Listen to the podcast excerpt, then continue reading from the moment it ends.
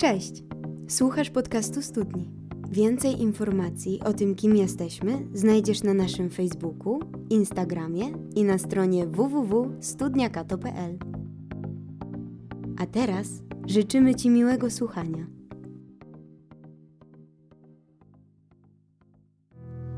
Man, super! Dzięki zespole, ale było świetnie. Słuchajcie, to są, to są takie chwile, to są takie chwile, że w sumie mogłyby trwać w nieskończoność. Ja bym tak siedział i śpiewał i sobie tak y, śpiewałem i stałem i myślałem, że muszę wychodzić w ogóle? A, a mo- może to pociągniemy jeszcze dłużej przez następne pół godziny? E, byłoby ekstra. Słuchajcie, pokój w chaosie. Pokój w chaosie kończymy y, spotkaniem bardzo ważnym. Ale zanim dotrę do tego dlaczego, chciałbym wam opowiedzieć pewną historię. Był 27 marca 1868 roku. Wojna secesyjna w Stanach powoli miała się ku końcowi. Generał armii Unii, taki legendarny generał, może o nim kiedyś słyszeliście, Ulysses Grant, zaprosił prezydenta Abrahama Lincolna, równie legendarnego, jeśli nie bardziej, na taką naradę. Przy okazji złożyło się, że był tam też e, obecny w pobliżu, że tak powiem, w, w tym samym czasie generał William Sherman, em, też generał Armii Unii. A dodatkowo przybył też taki admirał, David Dixon Porter. Czterech, czterech ich było. Porter opisał potem to spotkanie. Słuchajcie, i dlaczego o tym mówię? Dlatego, że panowie usiedli razem w kajucie takiego promu River Queen, z którego monitorowali przebieg walki i analizowali to, w którą stronę to idzie, co zrobić, jakie ruchy wykonać i tak dalej. I wtedy na tym spotkaniu tego dnia, 27 marca, podjęli super ważne decyzje.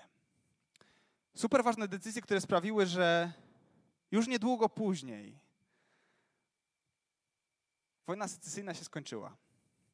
A Grant z Lincolnem weszli na czele wielkiego pochodu, zwycięskiego pochodu do e, stolicy konfederatów w Richmond w obecności wielu, wielu, wielu wyzwolonych czarnoskórych robotników. Dziś w jadalni prezydenta Stanów Zjednoczonych, w tej małej prywatnej jadalni w Białym Domu, wisi obraz George'a Halleya, który przedstawia to jedno spotkanie. I jest to ważne tylko i wyłącznie z jednego powodu.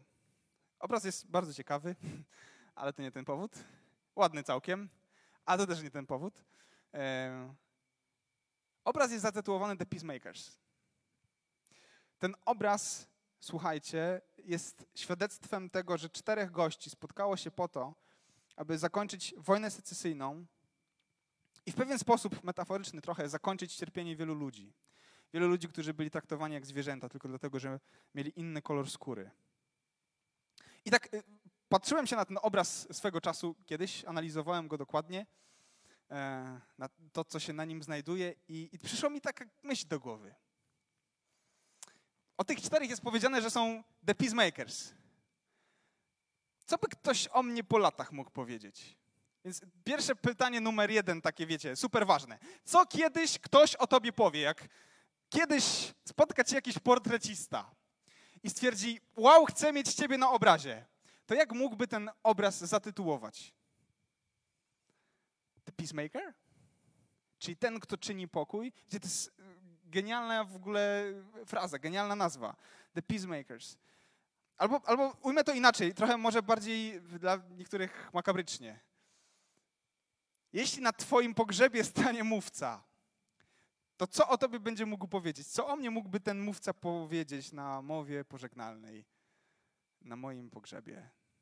Czy jestem peacemakerem, tym, który tworzył, robił pokój, a może, a może raczej jestem e, tym, który tworzy niepokój i, i wiecie, i obgaduje jednych na prawo, i drugich na lewo i tak dalej, i tak dalej. Co by o nas można było powiedzieć? Na poprzednich studiach, słuchajcie, mówiliśmy o, o przeżywaniu, o doświadczeniu pokoju. Mówiliśmy o tym, gdzie znaleźć pokój wtedy, kiedy cierpię. Mówiliśmy o tym, gdzie znaleźć pokój wtedy, kiedy jest mi wstyd i ten wstyd mnie paraliżuje. On mnie zamyka w klatce, on sprawia, że nie potrafię dobrze funkcjonować. bo się wstydzę, bo nasyfiłem, bo mi nie wyszło, bo, bo może myślę o sobie, że jestem do niczego. Mówiliśmy o tym, gdzie znaleźć wstyd, kiedy paraliżuje mnie strach i odbiera mi możliwość życia pełną piersią. Wtedy, kiedy się boję. Gdzie znaleźć ten strach? Tfu, gdzie znaleźć pokój? Dobrze. Strachu nie musimy szukać, on sam się znajduje. Gdzie znaleźć pokój? Wtedy, kiedy, kiedy dopada nas strach. I wiecie, wszystko to, o czym mówiliśmy, związane było z taką prywatną, intymną sferą, z doświadczeniem, które mamy, którego szukamy, które chcemy mieć. I wiecie, to jest mega istotne. To jest mega istotne, żeby wiedzieć, gdzie znaleźć ten pokój. Więc jeśli jeszcze zmagasz się z różnymi problemami, pewnie tak jest, e, chciałbyś coś z tym zrobić, to, to zachęcam cię do tego. Napisz do nas na fejsie, napisz do nas na Instagramie. E, nie musisz walczyć z tym sam. Chętnie z tobą pogadamy, pomodlimy się, pomożemy ci znaleźć pokój, który, którego sami szukamy i, i często ten pokój nas znajduje, bo tym pokojem jest Jezus. Pogadajmy, nie musisz walczyć sam. Pokój jest dla ciebie dostępny niezależnie od tego, gdzie jesteś, w jakim syfie się znalazłeś, niezależnie od tego, co zepsułeś w swoim życiu. Pokój jest możliwy dla ciebie niezależnie od wszystkiego. Jest możliwy. Tylko musisz go poszukać trochę. Nie da się znaleźć nie szukając. Poszukaj. Ale słuchajcie, y, rozmowy o pokoju nie można zawężyć tylko i wyłącznie do jakiegoś tam doświadczenia prywatnego. Tak sobie myślę. Y, usiadłem sobie na krześle i rozmyślałem o pokoju. I doszedłem do wniosku, że jakby postawić kropkę tylko na, na, na, na tym, co ja dostałem, na, na moim przeżyciu, na jakimś takim moim prywatnym czymś, to by było cienko. To by było cienko, dlatego że pokój to pojęcie, słuchajcie, zupełnie zupełnie rewolucyjne. Może to zabrzmi dziwnie, że pokój i rewolucja raczej nie idą z sobą w parze. Wydawałoby się, że rewolucja to nieszczęścia, konflikty i tak dalej, ale idea pokoju jest zupełnie rewolucyjna i zdecydowanie większa niż ty czy ja. Więc jakże moralnie bylibyśmy mali, gdybyśmy mówili o tym, że otrzymaliśmy to ogromne dobro od Boga i nic z tym nie zrobili dalej. Jakie to byłoby moralnie słabe, gdybyśmy tu postawili kropkę, a nie powiedzieli o tym, że ten pokój, który do, dostajemy, nie jest po to, żeby go zachomikować, tylko żeby go rozdać, żeby go dać, żeby go oddać innym. To byłoby po prostu zwykłe samolubstwo. Wiecie, i to jest jakby taki super paradoks związany z chrześcijaństwem. To jest super paradoks związany z Chrystusem i z jego naukami. Znaczy tak, jeśli Bóg ci coś daje, Wyobraźmy taką sobie stówę. Tfu, już moje myśli wyprzedzają to, co mówię. Wyobraźmy sobie taką sytuację. Spotykasz Boga i Bóg ci daje stówę. Jest dzisiaj szybko w mojej głowie, spróbuję wyhamować. E, dostajesz od Boga stówę. I każdemu dajesz, masz obok siebie 10 osób, w kółeczku stoicie, i każdemu dajesz dyszkę. No to zostajesz na koniec z niczym. Fantastyczna sytuacja. Dostajesz stówę i nie masz nic. Ale nie tak jest z Bogiem. Nie tak jest w chrześcijaństwie. W chrześcijaństwie jest tak, że jak dostajesz coś od Boga i zaczynasz to dawać innym, to koniec końców finalnie masz albo tyle samo, albo jeszcze więcej. To jest kuriozalny paradoks, mogłoby się wydawać z punktu widzenia ekonomii, bo to tak przecież nie działa w matematyce i w ekonomii. Ale w chrześcijaństwie działa. Więc jeśli dostajesz jakiś dar od Boga, to nie po to, żeby, żeby się z nim zamknąć, trzymać go i mówić, nie, nie wypuszczę, nie wypuszczę, nie wypuszczę, nie, nie uciekaj. Nie, bo, bo, jeszcze go zrzucę, zgubię po drodze. Tak jak w tej reklamie Liptona kiedyś doniosę, czy nie doniosę, doniosę, czy nie. To nie tak. Jeśli dostajesz coś od Boga, to najczęściej po to, żeby to wziąć i rozdać. Po prostu dookoła. Jeśli Bóg dotknął cię i zostałeś uzdrowiony. To nie tylko po to, żebyś się cieszył tym, że zostałeś uzdrowiony, to jest super, ale módl się o innych, którzy potrzebują uzdrowienia. Jeśli Bóg dał ci pokój do serca, jeśli dał ci radość, to weź to rozdaj. To zawsze działa tak, że jak Bóg ci coś daje, tutaj to zawsze jest y, istotne i używam go zupełnie świadomie. Jeśli Bóg ci dał coś, to właśnie po to, żebyś to po prostu rozdał. Nawet głupio rozdał ten, ten pokój dookoła. Może to się wydawać nawet jakieś takie nieracjonalne, że, że go rozrzucasz tym, tamtym, każdemu, komu możesz, ale, ale właśnie o to chodzi. Rozdaj go. Rozdaj ten pokój. E, może właśnie dlatego, może dlatego, że jak dajesz, to masz jeszcze więcej. E, Jezus w Ewangelii Mateusza, w piątym rozdziale, to jest fragment, który traktuje o kazaniu na górze.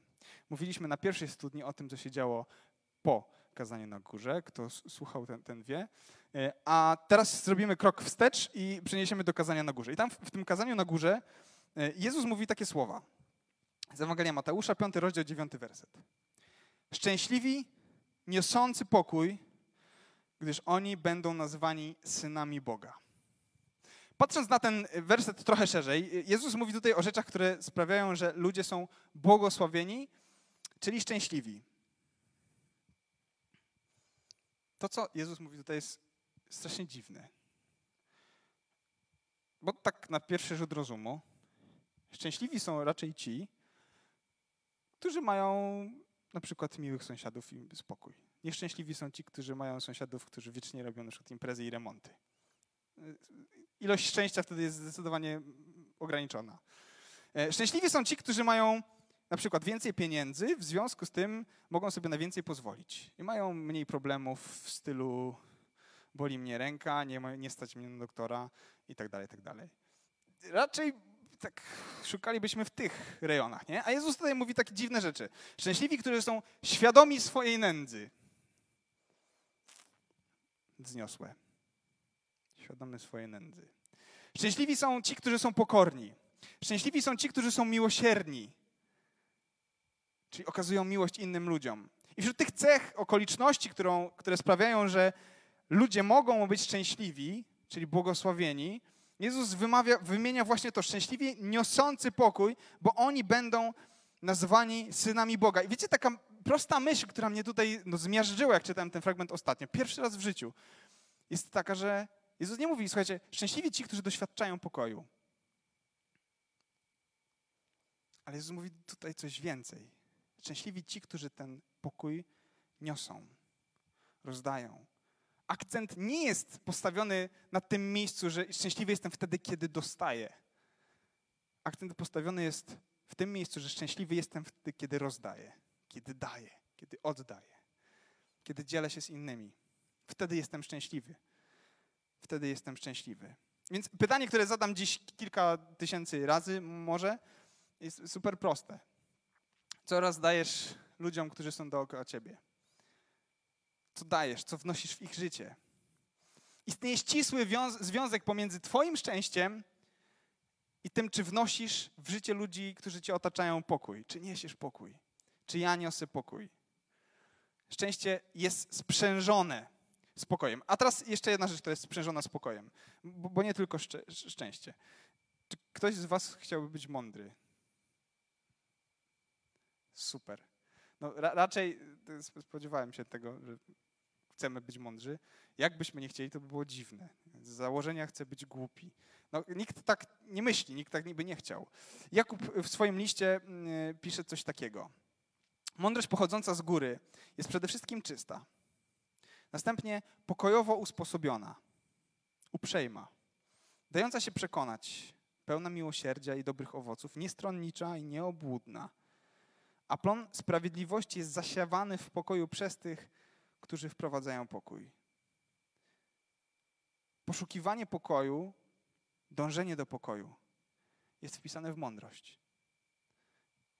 Nie ma mądrości bez niesienia pokoju. Więc jeśli chcemy być mądrzy, musimy nieść pokój. No dobra, okej. Okay. Czyli jeśli chcemy być szczęśliwi, musimy nieść pokój. Jeśli chcemy być mądrzy, musimy nieść pokój. Ale co to znaczy właściwie? O co chodzi z tym niesieniem pokoju? O co kaman? Więc y, jakby dwutorowo podejdziemy do sprawy, ok? I pierwszy, pierwszy, pierwsza część, jeśli ktoś notuje, to może sobie zapisać taką wielką rzymską jedynkę. E, pierwsza część brzmi następująco. Pokój to coś więcej niż przeżycie. A jeśli to coś więcej niż przeżycie, to, to czym ono jest? Jak słyszymy pokój, to na pierwszy rzut oka i umysłu, tak mnie się wydaje, przynajmniej ja tak mam, e, wyświetla mi się w głowie brak wojny. Pokój to brak wojny. Też tak macie? Bo wojna to jest coś złego, tak? Wojna to jest, y, to jest ból, to jest cierpienie, więc spokój analogicznie to jest brak tego zła, brak tego bólu, brak tego cierpienia, brak tej śmierci, która jest związana z wojną. To jest spokój. A więc y, mamy wojnę, która jest zła i pokój, który jest dobry.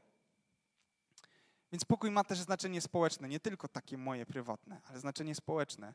Pojęcie pokoju wiąże się ściśle, słuchajcie, z głębokimi marzeniami o tym, żeby świat był choć trochę inny. Żeby świat był chociaż trochę lepszy. Żeby cierpienia i bólu wokół mnie było choć trochę mniej. To jest pokój. Pokój chce tego, żeby było sprawiedliwie. Pokój chce tego, żeby inni mieli się dobrze. Czas więc na marzenia. Niektórzy twierdzą, że, że jestem marzycielem. Mamy tu jakichś marzycieli też jeszcze na, na sali? Okej, okay, super. Nie wiem, czy to dobrze, czy źle. Może źle. Jeśli nie umie się twardo stąpać po ziemi, ja nie potrafię, to jest ciężko. ale, ale słuchajcie, ale, ale, może to trochę dobrze. Mamy dobre towarzystwo w każdym razie. E, Gandhi, człowiek bardzo ważny dla historii. E, on dążył do tego, by każdy człowiek mógł dowolnie wyrażać to, co chce. Mógł podchodzić do swojej kultury z szacunkiem i poszanowaniem odmienności tych, którzy są trochę inni. Pragnął, aby kobiety były traktowane tak samo jak mężczyźni i żyły z godnością, poczuciem bezpieczeństwa i czerpały korzyści z własnego rozwoju. Gandhi żądał całkowitego wyeliminowania kastowego społeczeństwa oraz tak, takiego samego traktowania wszystkich Hindusów. On odczuwał potrzebę, aby ludzie sobie wzajemnie pomagali, a szczególnie, żeby byli, żeby bogaci wspierali tych biednych i szanowali się nawzajem, biedni z bogatymi, jak rodzeństwo. Fantastyczna sprawa. Fantastyczne marzenia. E, William Wilberforce i Abraham Lincoln, o którym dzisiaj już trochę było, ten jeden z czterech peacemakerów. To byli ludzie, którzy marzyli o tym, żeby w ich kraju Żaden człowiek nie był traktowany poniżej jego godności tylko dlatego, że ma inny kolor skóry. I obu się to udało. Wilberforce w Anglii, Lincoln w Stanach. Udało im się to przełamać, udało im się to znieść, zmienić. Najbardziej znane słowa Marcina Lutra, Kinga, brzmią tak. Miałem sen, że czwórka moich małych dzieci żyć będzie w społeczeństwie, w którym oceniać się je będzie nie według koloru skóry, lecz według ich zalet i charakteru. Mam wrażenie, że pewnego dnia, mam marzenie, że pewnego dnia na wzgórzach Georgii synowie dawnych niewolników i synowie, synowie dawnych właścicieli niewolników będą w stanie usiąść razem przy stole braterstwa. Cudowne słowa. Mam nadzieję, mam, mam marzenie. Miałem sen że świat, który mnie otacza, będzie inny. Że to zło, które widzę, przestanie mieć moc. Że moje dzieci będą żyły w innym systemie, który nie będzie je tak gnębił. Matka Teresa z Kalkuty marzyła o tym, by ktoś w końcu wyciągnął dłoń do pariasów, do tych, których się nikt nie dotyka, do tych, którzy są porozrzucani na ulicy, których nie można, których nie można nawet spojrzeć i pomógł im w ich cierpieniu wtedy, kiedy umierają z powodu trądu. Święty Franciszek z Asyżu chciał, żeby ludzie przestali myśleć tylko o sobie, rozejrzeli się dookoła, zobaczyli, że nie są pępkami świata i zauważyli inne istoty, które żyją wokół nich. Fantastycznie ludzie, marzyciele. Wielu z nich zmieniło bieg historii zmieniło świat, w którym żyjemy. Przekuli swoje marzenia w czyn. Dzięki nim, dzięki tym marzeniom, świat stał się trochę piękniejszy. Nie cierpimy tak bardzo z tego powodu, że ktoś z nas urodzi się nie na tym poziomie społecznym, na którym powinien, na którym mógłby. Świat jest trochę inny. Wiecie, oni wprowadzili swoje marzenia w czyn, dlatego że nie mogli przejść obojętnie wobec zła, które ich spotykało. Nie mogli patrzeć na niesprawiedliwość i nic nie robić. Nie mogli patrzeć na krzywdę innych i nic nie robić. Nie mogli patrzeć na to, że komuś dzieje się źle i kompletnie nic z tym nie zrobić. Nie byli w stanie. Więc pytanie jest takie, kolejne pytanie. Czy kiedy widzisz krzywdę, kiedy, kiedy widzisz, że dzieje się komuś coś złego, to czy potrafisz przejść wobec tego po prostu mimochodem? Czy może masz tak, że, że coś w twoim sercu mówi, nie no, tak być nie powinno chyba, nie? To chyba, to, to chyba nie tak powinno się dziać. To nie jest dobre.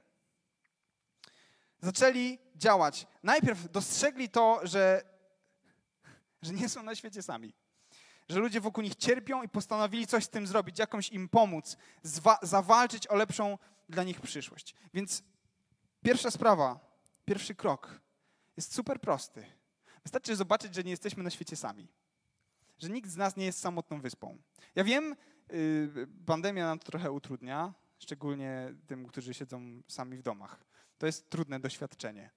Zdecydowanie. Ale yy, myślę, że wtedy tym bardziej wpada nam do głowy taka myśl, że potrzebujemy siebie nawzajem. Że jednak potrzebuję kontaktu z innym człowiekiem. A wtedy, kiedy potrzebuję kontaktu z innym człowiekiem, to wychodzi na to, że nie jestem sam do końca. Że nie żyję na tej planecie sam. Że muszę spojrzeć na kogoś, kto jest obok mnie. Nie żyjesz na tej planecie sam. Nie jest tak jak w Małym Księciu. Pamiętacie, jak Mały Książę sobie tam fruwał w, w swojej asteroidy B612 wyleciał i był na planecie Króla, Próżnego i tak dalej. I oni tam na tych planetach byli sobie sami. A my, nie, my, my tak nie żyjemy. My się zbijamy, gdzieś tam spotykamy jedni z drugimi. Obok nas są ludzie. I czasami jest trudno podnieść swój wzrok z tego swojego małego poletka, na którym się siedzi i zajrzeć przez mur do kolegi, który jest obok. Tak jesteśmy zafiksowani i zwariowani na różnych rzeczach, dobrych często. Na budowaniu swojego tam biznesu i różnych innych takich rzeczy, swojej marki, że nie mamy czasu zajrzeć za mur i zobaczyć tego, kto jest obok. Czasami jest tak, że, że, że te cyfry, które nas otaczają, to, że koronawirus stał się po prostu statystyką, że codziennie obserwujemy słupki, wykresy. Dzisiaj było tyle zgonów, jutro będzie tyle, a wczoraj było i trochę mniej. Dzisiaj tyle zachorowań, tyle łóżek mamy, tyle potrzebujemy respiratorów, tyle coś tam. Wszystko to są słupki. Wszystko to są wykresy. Ale przecież koronawirus to są autentyczni ludzie, którzy cierpią z powodu tego, że nie potrafią oddychać. Przecież dzieci głodujące w Afryce to nie tylko liczba tych, ilu zmarło tego roku, a ilu umrze następnego, tak? Tylko to są konkretne dzieci, to są, to są twarze, to są historie dzieci, które padają z głodu. Cierpienie dla nas często staje się statystyką, wykresem, słupkiem, ale przecież za cierpieniem zawsze stoi konkretna historia. Za cierpieniem zawsze stoi jakieś złamane życie. Za cierpieniem, za bólem, za smutkiem, za strachem zawsze stoi ktoś konkretny ze swoim doświadczeniem, które niejednokrotnie go przerasta. Pytanie jest takie, czy, czy my to widzimy jeszcze dzisiaj? Czy gdy gnamy na łeb na szyję przed siebie, to dostrzegamy to, że to nie słupki, tylko ludzie i że oni mają złamane życie? A jeśli to dostrzegają, dostrzegamy, to czy stać nas na to, żeby na chwilę odkleić się od siebie? Kariera jest istotna. Nasz dobrobyt, dobrostan jest istotny. Nasze dobre imię bardzo istotne. Ale to nie są najistotniejsze rzeczy w życiu. Czy, czy, potrafimy na chwilę przestać myśleć o sobie? Jeśli to też jest taki paradoks. Czasami wtedy, kiedy mierzymy się z trudnymi rzeczami, które nas przerastają, nie dajemy sobie z nimi rady, pomaga nam to, że spojrzymy do kogoś, kto jest obok i na chwilę skupimy się na nim. To działa terapeutycznie. To jest fantastyczne przeżycie. Na chwilę odklejam się od siebie, od swoich emocji, od swoich myśli, od swoich przeżyć, od tego, że cały czas myślę o sobie i spotykam kogoś innego, z jego doświadczeniem, z jego bólem, z jego cierpieniem. To jest wartość. Ale pytanie, czy stać nas na to, żeby odkleić się od siebie, od siebie samych. Więc dostrzeż problem, a potem odklej się od siebie. Paulinka tydzień y, temu, dwa tygodnie temu, na poprzedniej studni yy, wspominała o swoim ukochanym wujku. Wczoraj tego ukochanego wujka, wujka Tadzia, odprowadziliśmy na cmentarz. Zmarł w zeszłym tygodniu. I wiecie, po, po pogrzebie byliśmy z taką najbliższą rodziną w domu, zebraliśmy się w pokoju, rozmawialiśmy o nim. I to, co o nim zapamiętaliśmy, to rzecz zupełnie niesamowita. Bo to był człowiek, który zawsze miał czas dla kogoś innego.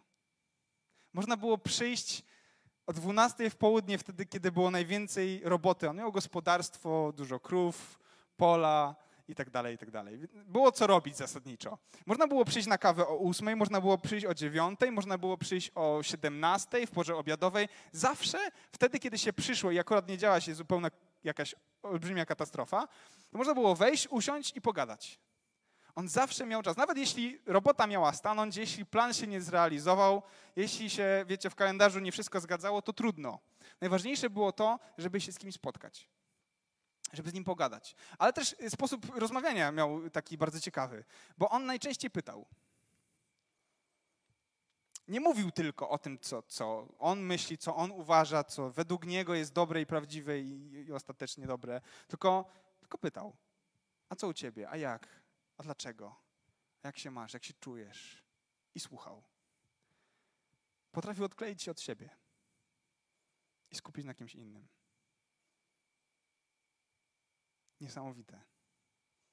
Niesamowity człowiek. On zmieniał rzeczywistość, która była wokół niego. No, lokalnie. W małym zakresie. Nie zmienił systemu całego. Ale nie da się policzyć ludzi, którym pomógł. Nie da się policzyć ludzi, którym poświęcił swój czas. Nie da się policzyć ludzi, którym poświęcił y, swoje pieniądze. Nie wszyscy byli fair wobec niego. Ale on zawsze miał czas i zawsze chciał posłuchać. Dostrzegał to, że jest ktoś obok i odklejał się od siebie. Wtedy, kiedy dostrzeżesz że ktoś jest obok i masz problem, ma problem, odkleisz się od siebie, to po prostu czasami trzeba coś z tym zrobić. Wyjść ze swojej strefy komfortu. To nie muszą być szeroko zakrojone działania systemowe. Nie każdy z nas będzie Martinem Lutherem Kingiem. Tak? Nie każdy z nas zmieni świat i potem będą wszyscy o nim pisać w gazetach i dostanie pokojowego Nobla i tak dalej, i tak dalej. To, to nie tak działa. Ale, ale można dostrzec kogoś, kto jest obok i go nakarmić. To jest prosta sprawa. Można pomóc mu męczyć się z jakąś jego na przykład bezdomnością i spróbować mu coś ogarnąć. I to jest wprowadzanie pokoju, bo to jest zmniejszanie tego zła, które mnie otacza. Więc jeśli widzisz, że twój sąsiad leje swoją żonę, to coś z tym zrób. Prosta sprawa. To jest trudne, bo trzeba wyjść ze swojej strefy komfortu. Trzeba wyjść z tego miejsca. Co mnie to obchodzi? Ja mam swoje życie, swoje kredki. Oni mają swoje, niech się bawią. Tak. Zrób coś z tym.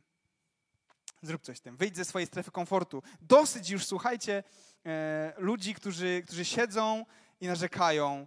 Tak łatwo być smerfem marudą. Nienawidzę, nie cierpię tego, nie cierpię tamtego, nie cierpię jak coś tam jak ja tego nie cierpię, jak ja nie lubię, jak oni tam coś tam, nie? I często ludzie tak nie cierpią wszystkiego, w ogóle siadają na krześle życiowo i komentują tylko, a ten robi źle, a tamten robi źle, a ten jest zły, a ten grzeszy tak, a tamten robi coś innego. E, I tak siedzą i nikomu nic nie zrobią, nie, nie kiwną palcem.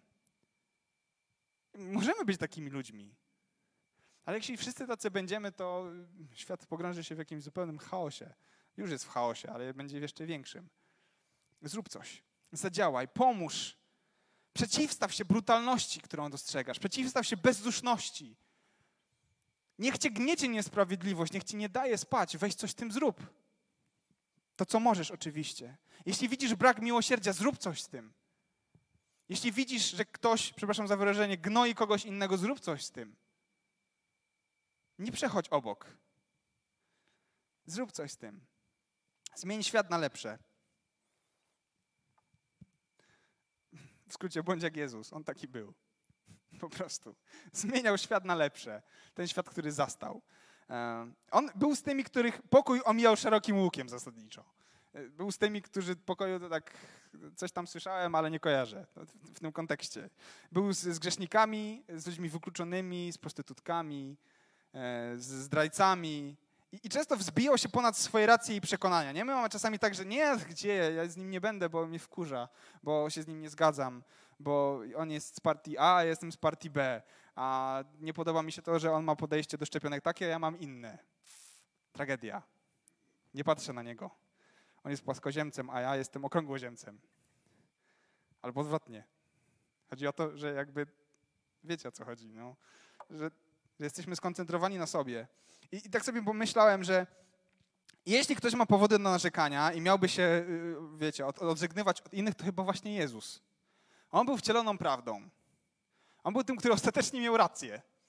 Nie, nie, było takiego sporu z niedopowiedzeniem. On był dopowiedzeniem właśnie, więc on, on, on miał rację z zasady. I on mógłby powiedzieć im wszystkim, wiecie co, jak wy tak chcecie się tam tarzać w tych swoich grzechach, to ja mam was dość. Ale tego nie zrobił. Mógł powiedzieć, ja nie chcę z wami gadać, ale tego nie zrobił, tylko był przy nich. I przeciwdziałał temu złu, które ich dotykało. Zatrzymywał, metaforycznie rzecz ujmując, te y, ręce ludzi, którzy byli dookoła i rzucali kamieniami, tak? Zmieniał świat, który był wokół niego.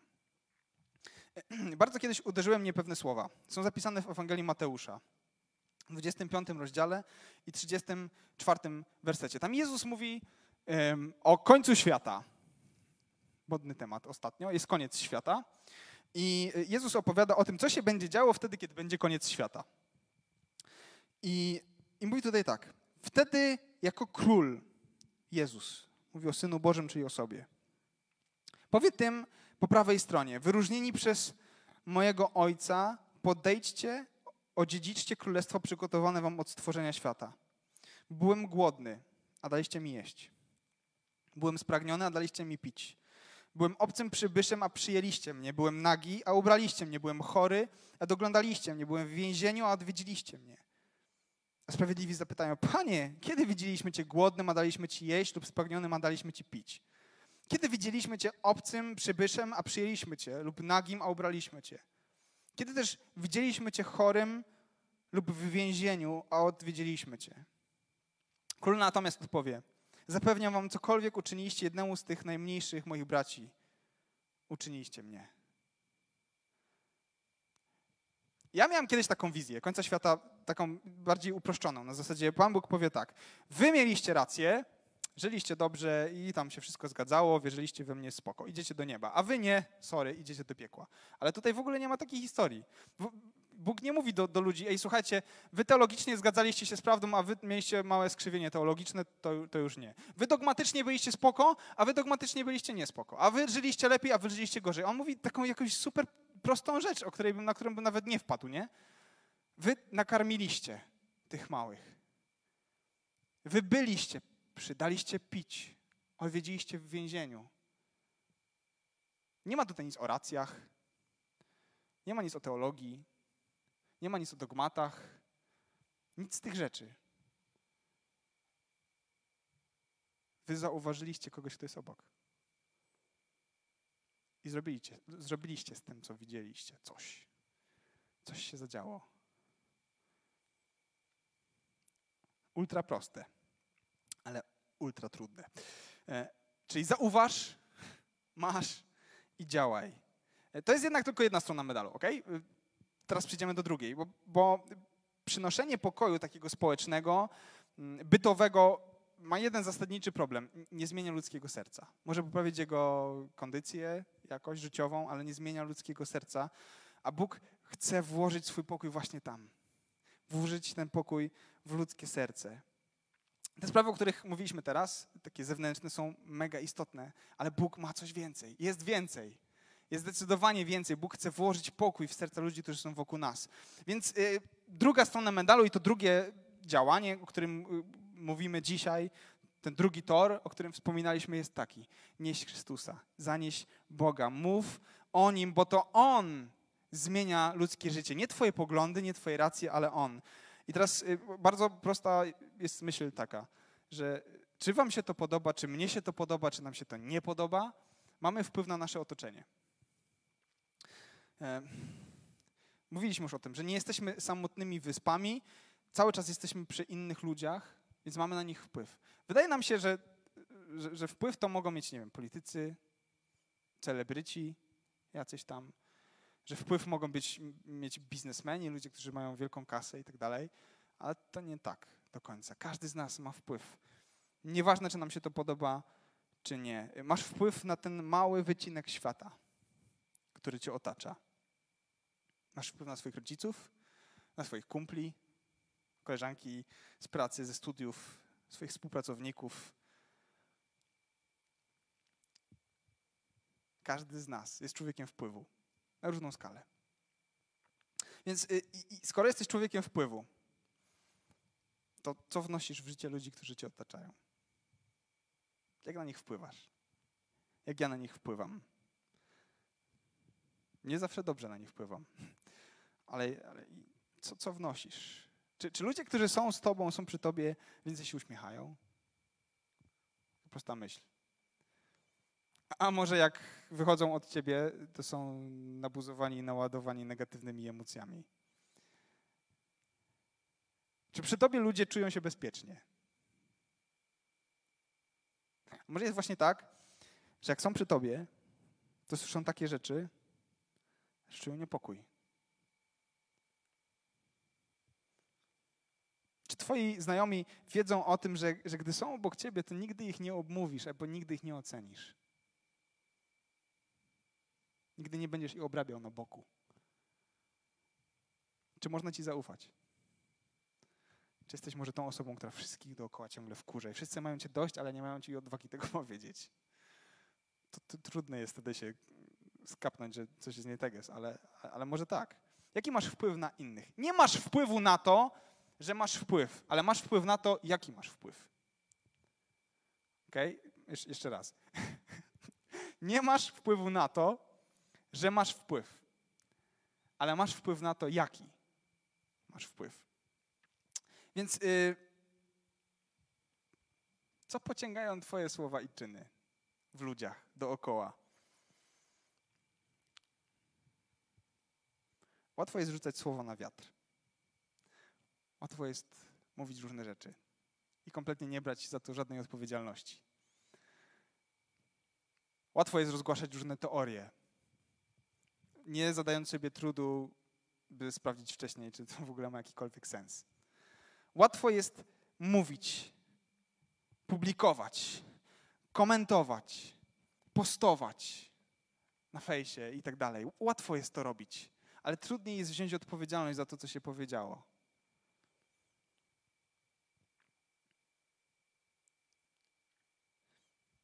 Ale koniec końców ludzie będą nas kojarzyć z naszym przesłaniem. Ludzie będą kojarzyć Ciebie z tym, co mówi Twoja Twój wall na fejsie. Nie wiem, czy tego chcemy do końca. Ludzie będą Cię kojarzyć z Twoim przesłaniem. Więc y, co głosisz sobą? Co głosisz swoimi rozmowami? Co głosisz w mediach społecznościowych? Głosisz teorie spiskowe? Ferment? Strach? Zmasowany atak NWO? Połączony z masonami, iluminatami i podstęp Billa Gatesa? Czy może Jezusa i Jego pokój? pomoc i miłość. Wiecie, szerzenie teorii spiskowych jest gdzieś tam podobne trochę do, do plotkowania.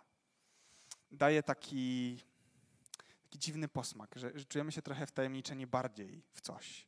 Plotki pomagają nam wejść głębiej w czyjeś życie i się nim jakoś tam zainteresować. Nie zawsze mają związek z rzeczywistością. A, y, a gdzieś tam fokusowanie się na różnych takich teoriach, przeróżnych, one mogą być z prawej, z lewej, ze środka i tak dalej, daje nam takie przeświadczenie, że udaje nam się rozgryzać rzeczywistość trochę, że wchodzimy trochę głębiej, że wiemy, jak coś działa. Więc to jest trochę jak, jak plotkowanie. Więc wyłączyłeś telewizor, włączyłeś myślenie i w domyśle wszyscy, którzy mają inne poglądy niż ty, nie myślą. Czujesz się trochę lepszy może a ty już wiesz i tę wiedzę rozbudowujesz. Ale co ci to ostatecznie daje? Co da ci? To, że się fokusujesz na, na różnych tego typu teoriach. Co ci daje szukanie spisków? Co ci daje szukanie tego, kto jest antychrystem? Jest takie pojęcie w chrześcijaństwie. I, co, co ci to da, że to wynajdziesz tu i teraz? Da ci to pokój? Wiecie, jakby mówię o tym, dlatego że sam mam mnóstwo znajomych, którzy. Sam czasami taki jestem. Chcemy znaleźć tak bardzo odpowiedzi na różne pytania, że, że sami pakujemy się w niepokój. Sami nakręcamy się, nakręcamy, nakręcamy i myślimy sobie, ale ten świat jest fatalny, ale ten świat jest zły. Jeszcze dodatkowo tutaj ci nas torpedują, tam ci chcą nam odebrać wolność, ci chcą nas ograniczyć, zaczipować i zrobić, i wiecie, wkręcamy się, wkręcamy, wkręcamy i koniec końców sami czujemy niepokój. Więc jak my możemy wnieść coś pozytywnego do życia ludzi, którzy są dookoła nas? Nie. Strasznie wtedy trudne. Byliśmy kiedyś z Paulinką u takich znajomych. Siedzieliśmy, było bardzo, bardzo fajnie i miło, ale nasłuchaliśmy się tyle rzeczy, że wyszliśmy stamtąd przygnieceni. Na maksa, jakby nam ktoś głaz na głowę zrzucił. Bo cały czas słyszeliśmy właśnie o tym, że ktoś nas chce okraść z wolności, chce nas ograniczyć, ubezwłasnowolnić, chce ktoś nam zabrać coś i tak dalej. I tak wiecie, wkręcaliśmy się to, wkręcaliśmy, wkręcaliśmy i weszliśmy z absolutnym niepokojem. Z absolutnym niepokojem. Pytanie jest takie, co wnosisz w życie ludzi, którzy są dookoła? Co wkładasz w nich? Otaczająca nas rzeczywistość nie jest łatwa. I o tym już cały czas tutaj rozmawiamy. Różne problemy piętrzą się, różne sprawy, różne konflikty światopoglądowe w Polsce, różne problemy gospodarcze się nawarstwiają i tak dalej. My tak czasami, tak często dolewamy oliwy do ognia. Sprawiamy, że, że ludzie się boją tylko bardziej. Odwiedzają nasze tablice facebookowe i, i słyszą tylko i widzą tylko o tym, że ktoś chce ich okraść, zabrać im coś. I boją się tylko bardziej. A to nie o to chodzi, żeby dzielić się niepokojem. To nie o to chodzi, żeby dzielić się strachem. To nie o to chodzi, żeby wylewać na innych strach i niepokój, ale wylewać na nich pokój. Chodzi o to, że gdy ktoś cię spotka i pójdzie z tobą na kawę na Zoomie, to, to po tej kawie jego świat zmieni się trochę na, na piękniejszy. I zobaczy, że oprócz tego chaosu, którego otacza, to jest Jezus, który jest dobry, który ma o nim dobre myśli, którego kocha. O to chodzi. Nie, nie bawmy się, nie grajmy w te wszystkie batalie, bitwy, gry ze sobą nawzajem, ale nieśmy sobie pokój. Jeśli się nie zgadzamy, to trudno, nieśmy sobie pokój. Nie wdawajmy się w kłótnie. To, co mówisz, ma znaczenie, ale co mówisz? Czy mówisz o nim? Twoje teorie nie zmienią ludzkiego życia. Twoje poglądy nie zmienią ludzkiego serca. Twoje upodobania polityczne nie zmienią ludzkiego serca. To może zrobić Jezus. Więc mówmy o Nim. Nie rozdrabniajmy się. Nie bądźmy małostkowi. Mówmy o Nim. Skupmy się na Nim. Rozmawiajmy z innymi tak, żeby wiedzieli, że jest pokój w Jezusie. Że On jest Bogiem, który chce być blisko, że On jest Bogiem, który chce ratować, pomóc, podnosić, zmieniać, dawać nadzieję i radość. Mówmy o Nim. Tylko On może pomóc.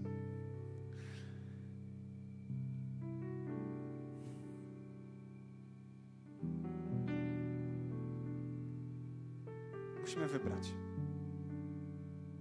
Koniec końców. I to codziennie rano. Stajemy przed takim samym wyborem. Kim dzisiaj będę? I co włożę w życie ludzi, którzy są wokół mnie? Co im dam? Co wyniosą ze spotkania ze mną? Co wyniosą z tego, co upubliczniam? Co wyniosą? O co będą bogatsi? Każdego dnia rano podejmujemy decyzje, decyzje nieświadomie.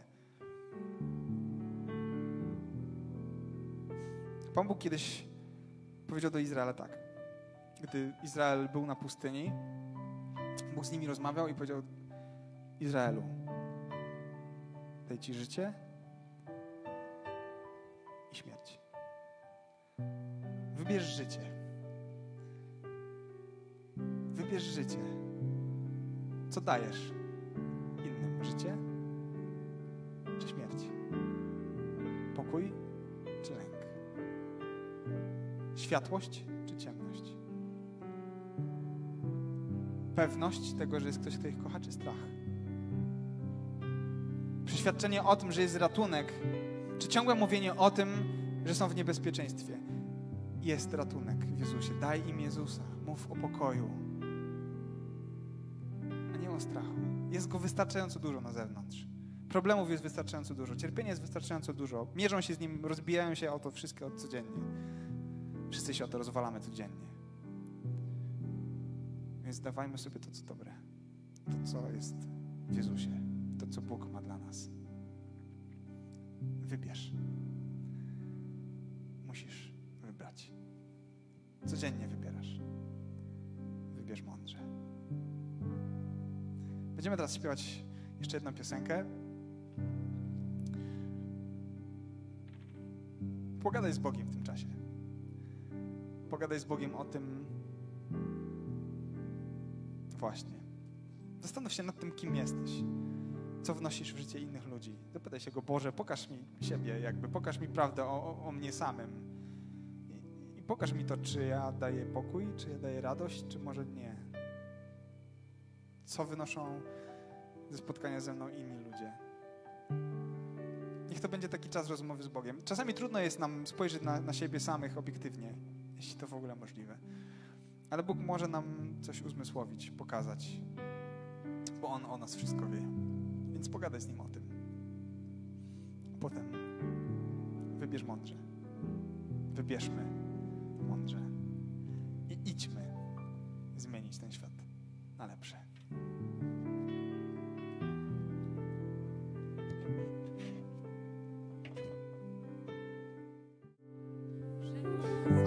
Tak, że nigdy w życiu nie spotkałeś się z takim Bogiem, o którym mówiłem. E, Wierzymy bardzo mocno w to, że Jezus Chrystus jest Bogiem, który wyrzekł się tego, żeby być równym Ojcu, czyli wszechmocnym, wszechwładnym, wszechwiedzącym. Ograniczył się, sam siebie ograniczył i zszedł na ziemię po to, żeby być blisko. Po to, żeby być blisko człowieka i po to, żeby mu pomóc. On był blisko tych, którzy mieli się źle. On był blisko tych, których życie było w rozsypce. On był blisko tych, którzy się pogubili, potracili w życiu po prostu. I, I wierzymy bardzo mocno w to, że Jezus umarł i zmartwychwstał. I to, że był blisko, się nie zmieniło. On wciąż jest blisko. On może być blisko Ciebie, On jest blisko wtedy, Ciebie wtedy, kiedy się gubisz. Wystarczy, że do Niego zawołasz. Wystarczy, że powiesz, Boże, pomóż mi proszę, potrzebuję Ciebie.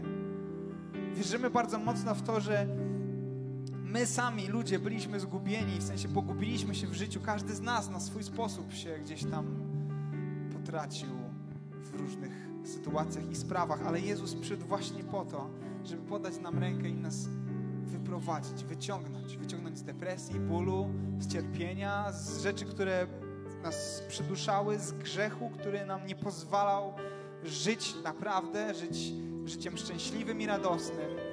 Jezus Chrystus przyszedł po to, żeby nam pomóc. Więc jeśli nie spotkałeś takiego Boga, to chcę Ci powiedzieć, że to jest wciąż możliwe. Spotkanie z Nim może nie wygląda tak jak spotkanie, nie wiem, z szefem w pracy, że ten szef tam jest i możesz go dotknąć, ale jest Bóg, który słyszy Ciebie wtedy, kiedy się modlisz. Więc chciałbym Cię prosić o to, jeśli takiego Boga jeszcze nie spotkałeś, a chciałbyś, to po prostu pomódl się. Pomódl się spokojnie wtedy, kiedy będziesz, nie wiem, sam w pokoju, będziesz szedł ulicą, obojętnie. I powiedz Mu, Panie Boże, jeśli jesteś, daj mi siebie znaleźć. Daj mi siebie odnaleźć. Pomóż mi. A jeśli to zrobisz, to zachęcam Cię do tego, żebyś potem wziął Biblię. To jest to miejsce, gdzie ja znalazłem Boga. Otworzył Ewangelię i poczytał o Bogu, który przyszedł na ziemię po to, żeby być blisko Ciebie. Fantastyczna sprawa. Super sprawa, super lektura. E, Bóg na ciebie czeka. Głęboko w to wierzę.